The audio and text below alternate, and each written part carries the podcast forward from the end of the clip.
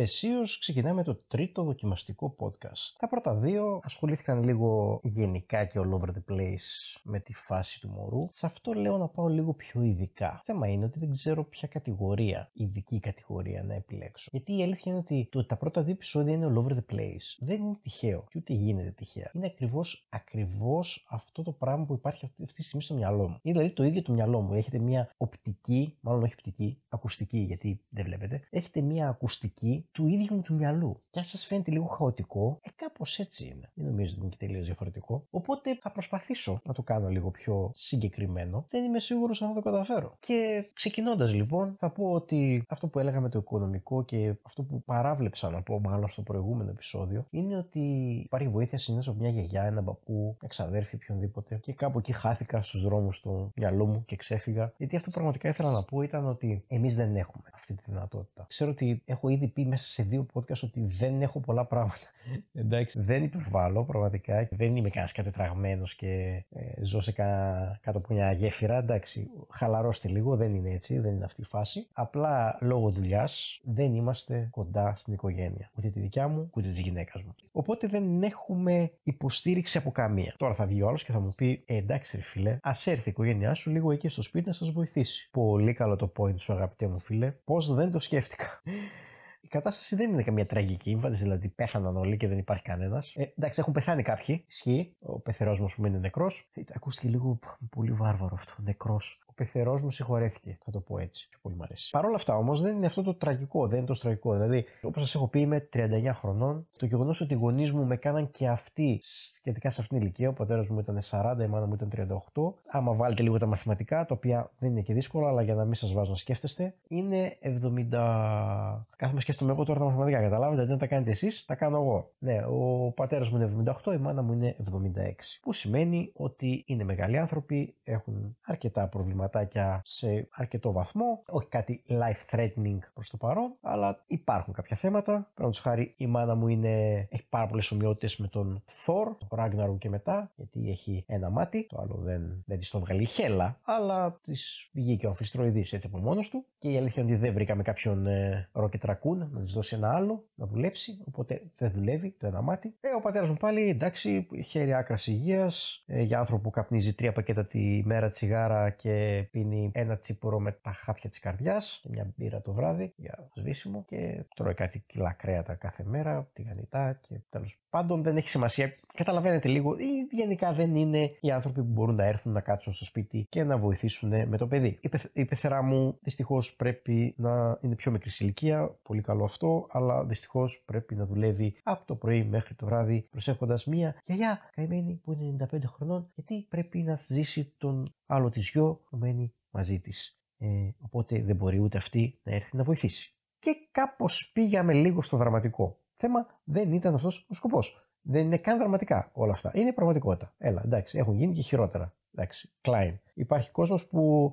ζει χειρότερα πράγματα μακράν. Αλλά δεν θα έχουμε καμία βοήθεια, θα είμαστε εγώ και η γυναίκα μου. Το οποίο απ' τη μία είναι πολύ καλό γιατί δεν έχεις κάποιον να σου ζαλίζει τα παπάρια λέγοντας ότι αυτό το κάνεις λάθος. Εγώ στην εποχή μου τα έκανα έτσι. Καταλαβαίνετε τώρα πώς γίνεται. Είναι καλό το οποίο θα μάθουμε μόνοι μας, αλλά επίσης είναι και πάρα πολύ κακό γιατί ξέρουμε τίποτα γενικά. Θα μάθουμε όμως. Όλοι μαθαίνουν από τους άλλους. Εμείς θα μάθουμε μόνοι μας. Δεν ξέρω, παίζει να είμαστε και από τους λίγους που το κάνουν αυτό. Αισθάνομαι πάρα πολύ όριμος και πάρα πολύ διαφορετικός από όλους τους υπόλοιπους. Οι άλλοι είχαν βοήθεια. Εγώ δεν έχω καμία. Σε αυτόν τον άδικο κόσμο που εγώ έφερα ένα μωρό σαν μαλάκα. Όχι, δεν εννοούσα αυτό. Μην, όχι, μην ακούτε. Μην, όχι, όχι. Κλείστο. Και καλά τώρα ξέρεις, λες και δεν μπορώ να τα κόψω αυτό στο μοντάζ. Το παίζω, Καταλαβαίνετε τώρα πώς πάει αυτό, ε. ε, ε. Όχι με αρκετά τεμπέλης για να το κόψω στο μοντάζ, μην ανησυχείτε, θα μπουν όλα. Α πούμε, δεν με πειράζει, μου αρέσει να κάνω πράγματα μόνος μου. Νομίζω μαθαίνω καλύτερα να κάνω πράγματα μόνος μου. Αλλά υπάρχουν κάποια πράγματα που δεν μπορώ να κάνω μόνος μου. Δεν μπορώ να θυλάσω. Αν πρέπει να σας εξηγήσω γιατί δεν μπορώ να θυλάσω, παρακαλώ κλείστε λίγο αυτό το podcast, φτάστε λίγο μέχρι έκτη δημοτικού και ξανασυνεχίστε. Εντάξει. Οπότε και δεν μπορώ να βοηθήσω και σε αυτήν την κατάσταση. Δηλαδή, είναι τέλειο όταν ένα παιδί θυλάζει γιατί παίρνει όλα όσα χρειάζεται. Αντισώματα, πολύ καλή διατροφή, καλή τροφή. Η μάνα δεν κουράζεται τόσο. Είναι τζάμπα, πάρα πολύ βασικό για μένα. Ε, και για τη μητέρα και για τη μητέρα. Σας παρακαλώ, ό,τι κερδίζει από το γάλα θα το πάρει σε τσαντούλες. Εντάξει, το έχουμε συνοηθεί. Μην, μην δηλαδή κατευθείαν σε μένα. Εντάξει, τσίπης και έτσι, φάση. Είπαμε, ό,τι γλιτώνουμε από σκόνη θα το παίρνει σε τσάντες ή παπούτσια. Ανάλογα. Κάποια στιγμή, βέβαια, κάποια λεφτά από αυτά πρέπει να τα ξοδέψουμε και για μία ντουλάπα ακόμα. Γιατί, ναι, τέλος πάντων, ξεφεύγω. Δεν μπορώ να θυλάσω και δεν μπορώ να βοηθήσω στο θυλασμό. Καθόλου. Δεν μπορώ να κάνω τίποτα απολύτως. Τι να κάνω, να χαστοκίζω τα βυζιά, να κατεβάσουν γάλα; Ε, όχι, δεν, δεν μπορώ να κάνω τίποτα απολύτως. Είναι στο χέρι της γυναίκας. Οπότε κάποια τέτοια πράγματα δεν μπορώ να, να βοηθήσω. Μπορώ να βοηθήσω βέβαια. Θα, θα τα ακούσουν κάποιοι αυτό και θα πούνε σε αυτοί οι πολύ δυνατοί μάτσο άντρες και ξεφτύλες. Μπορώ να βοηθήσω στο να καθαρίζω το σπίτι, να σφουγγαρίζω, να σκουπίζω, να καθαρίζω τα πιάτα, να τακτοποιώ, να πλένω, να βάζω πλυντήρια, να απλώνω. Σίγουρα αυτός είναι ένας σημαντικός ρόλος. Δεν μπορώ όμως με αυτόν τον τρόπο να πάρω από τη γυναίκα αυτή την εξουθένωση του είμαι με ένα μωρό συνέχεια. Διότι οι περισσότεροι από εσάς που υποθέτω ότι δεν έχετε πολλές επαφές με μωρά, αν είχατε επαφή με ένα μωρό για δύο ώρες σερή, σε οποιαδήποτε ηλικία το μωρό, έτσι, δεν χρειάζεται να είναι νεογέννητο. Αυτό λοιπόν φανταστείτε το συνέχεια, επί πάντα. Μαλάκα δεν παλεύετε. Δοκίμασα τώρα που περιμένουμε το παιδί να πάω σε συγγενείς που έχουν παιδιά και να κάτσω λίγο παραπάνω από ό,τι θα καθόμουν σε άλλη περίπτωση με τα παιδιά. Δηλαδή, όχι να είμαι με τους φίλους ή τους συγγενείς και τα παιδιά να ασχολούνται με κάτι άλλο ή να τα απασχολεί η γυναίκα κτλ. Να ασχοληθώ εγώ αποκλειστικά να πω, έλα εδώ, σε έχω όλη την προσοχή μου, πάμε. Μαλακά. Σκέφτομαι πάρα πολύ σοβαρά να το δώσω για υιοθεσία. Κάποιος θα το χρειάζεται, ρε φίλε, που θα το έχει περισσότερη ανάγκη από μένα, που θα το θέλει περισσότερο, εντάξει. Και πραγματικά το θέλω, το θέλω πάρα πολύ. Πάρα πολύ. Θέλω πάρα πολύ ένα μωρό να θα... και πιστεύω θα το μεγαλώσω και πάρα πολύ καλά. Αλλά δεν είμαι καθόλου καλός όταν δεν με καταλαβαίνουν. Δηλαδή, όταν μιλάω σε πράγματα που δεν καταλαβαίνουν τις λέξεις που βγαίνουν το στόμα μου και το μωρό δεν το κάνει αυτό. Δεν το νοιάζει καθόλου τι λες. Μέχρι μια πολύ συγκεκριμένη ηλικία. Θα έλεγα ότι μέχρι τα 3-4 νομίζω δεν θα είμαι πολύ καλός πατέρας. Θα είμαι ένας πολύ καλός σύζυγος, ίσως. Κάνοντας αυτά που λέω, πούμε, για να βοηθήσω την γυναίκα. Αλλά πατέρας, είμαι τόσο σίγουρος. Δεν είμαι. Κάτι, να σου πω κάτι. Δεν είμαι καν σίγουρος αν οι πατέρες πρέπει να έχουν κάποιο ρόλο πατρότητας μέχρι το παιδί να αρχίζει να καταλαβαίνει. Πραγματικά. Δε, τι να, η, η, μάνα έχει πολλά. Έχει, δηλαδή θα το, είναι πάνω, έχει τη μυρωδιά της. Το ηρεμεί το μωρό. Του μιλάει ήσυχα λεπτά. Καταρχήν το ξέρετε ότι το μωρό ακούει άλλη μια πληροφορία που έχω μάθει από τους τόμους που έχω διαβάσει. Και για κάποιο λόγο θυμάμαι αυτό και όχι πώς να σώσει παιδί από πνιγμό. Εντάξει. Ξέρετε ότι το παιδί λοιπόν ακούει υψηλές νότες επειδή οι γυναίκες έχουν ψηλέ νότες και της μάνας του οι νότες είναι αυτές που θα ακούει, ενώ τις δικές σου μπορεί απλά να μην τι δίνει σημασία και να είναι ούτε καν θόρυβος γι' αυτό. Όλα ρε παιδιά είναι προγραμματισμένα, ούτως ώστε ο πατέρας, αυτό, μαλάκα φύση ρε φίλο, ο πατέρας απλά πρέπει να φέρει το φαΐ. Αυτό. Πρέπει να φτιάξει το, τη σπηλιά, πρέπει να βάλει φωτιά. Μην ασχολείσαι πατέρα με το παιδί μέχρι το παιδί να αρχίσει να καταλαβαίνει και να μαθαίνει από σένα. Δεν χρειάζεται. Μαλάκα η φύση είναι, είναι τόσο, τόσο καλή ρε φίλε. Τόσο... Γιατί δεν προσέχουμε περισσότερο; Τι φάση; Ναι, δηλαδή μέχρι τα 4, 3-4 που αρχίσει και μαθαίνει το παιδί και καταλαβαίνει. Τι να το παίξω το παιδί, δεν καταλαβαίνει, δεν τον νοιάζει καθόλου. Δεν είναι αυτός ο ρόλος μου σαν πατέρας. Ο ρόλος μου σαν πατέρας είναι να φέρω ό,τι χρειάζεται το παιδί και η γυναίκα και να βοηθήσω τη γυναίκα να αντέξει αυτή το παιδί. Και τώρα που το κατάλαβα, γιατί τώρα το κατάλαβα, μην νομίζετε ότι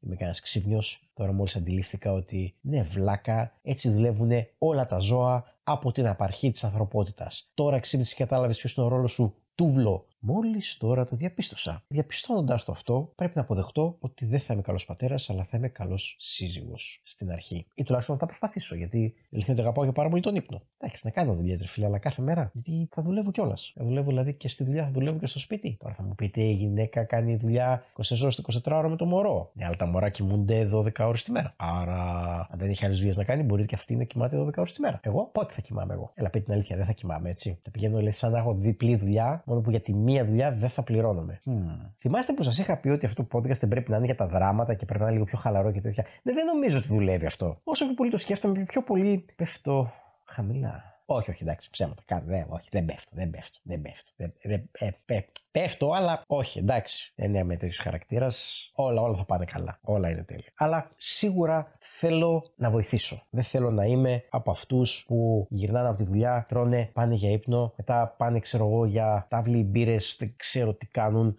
Στη δικιά μου περίπτωση να κάθομαι στον υπολογιστή και να παίζω Assassin's Creed Odyssey, Witcher ή οτιδήποτε έχει βγει εκείνη την περίοδο και να μην δίνω σημασία ούτε στο μωρό, ούτε στη γυναίκα, ούτε στο σπίτι, πουθενά. Εντάξει, δεν πρέπει, παιδιά, να μην είμαστε και τόσο μαλάκες. Και να σου πω κάτι, δεν υπάρχει λόγος. Δηλαδή, ωραία, και για 2-3 μήνες, 4, 5, 6 ρε φιλέ, να μην ασχοληθώ με τον υπολογιστή. Τι έγινε; Θα μου πεις, γιατί μετά θα μπορείς, ίσως. Εγώ αυτό θα σκέφτομαι. Τώρα το τι θα γίνει, γιατί ξέρετε πόσες αγγελίες έχω δει που λένε πουλάω τον υπολογιστή γιατί δεν έχω πλέον ελεύθερο χρόνο με το παιδί που ήρθε. Είναι μια κάρτα γραφικών που είχα αγοράσει, μια GTX 1080, γι' αυτό τον πούλησε ο καημένος. Τον είχα πάρει τηλέφωνο, ήταν 11 η ώρα το πρωί, ακουγόταν εξουθενωμένος. Ε, υποπτεύομαι ότι έκλαιγε λίγο πριν, δηλαδή άκουγα αυτή τη θλίψη στη φωνή του. Και όταν το ρώτησα γιατί τη δίνει, είπε απλά το.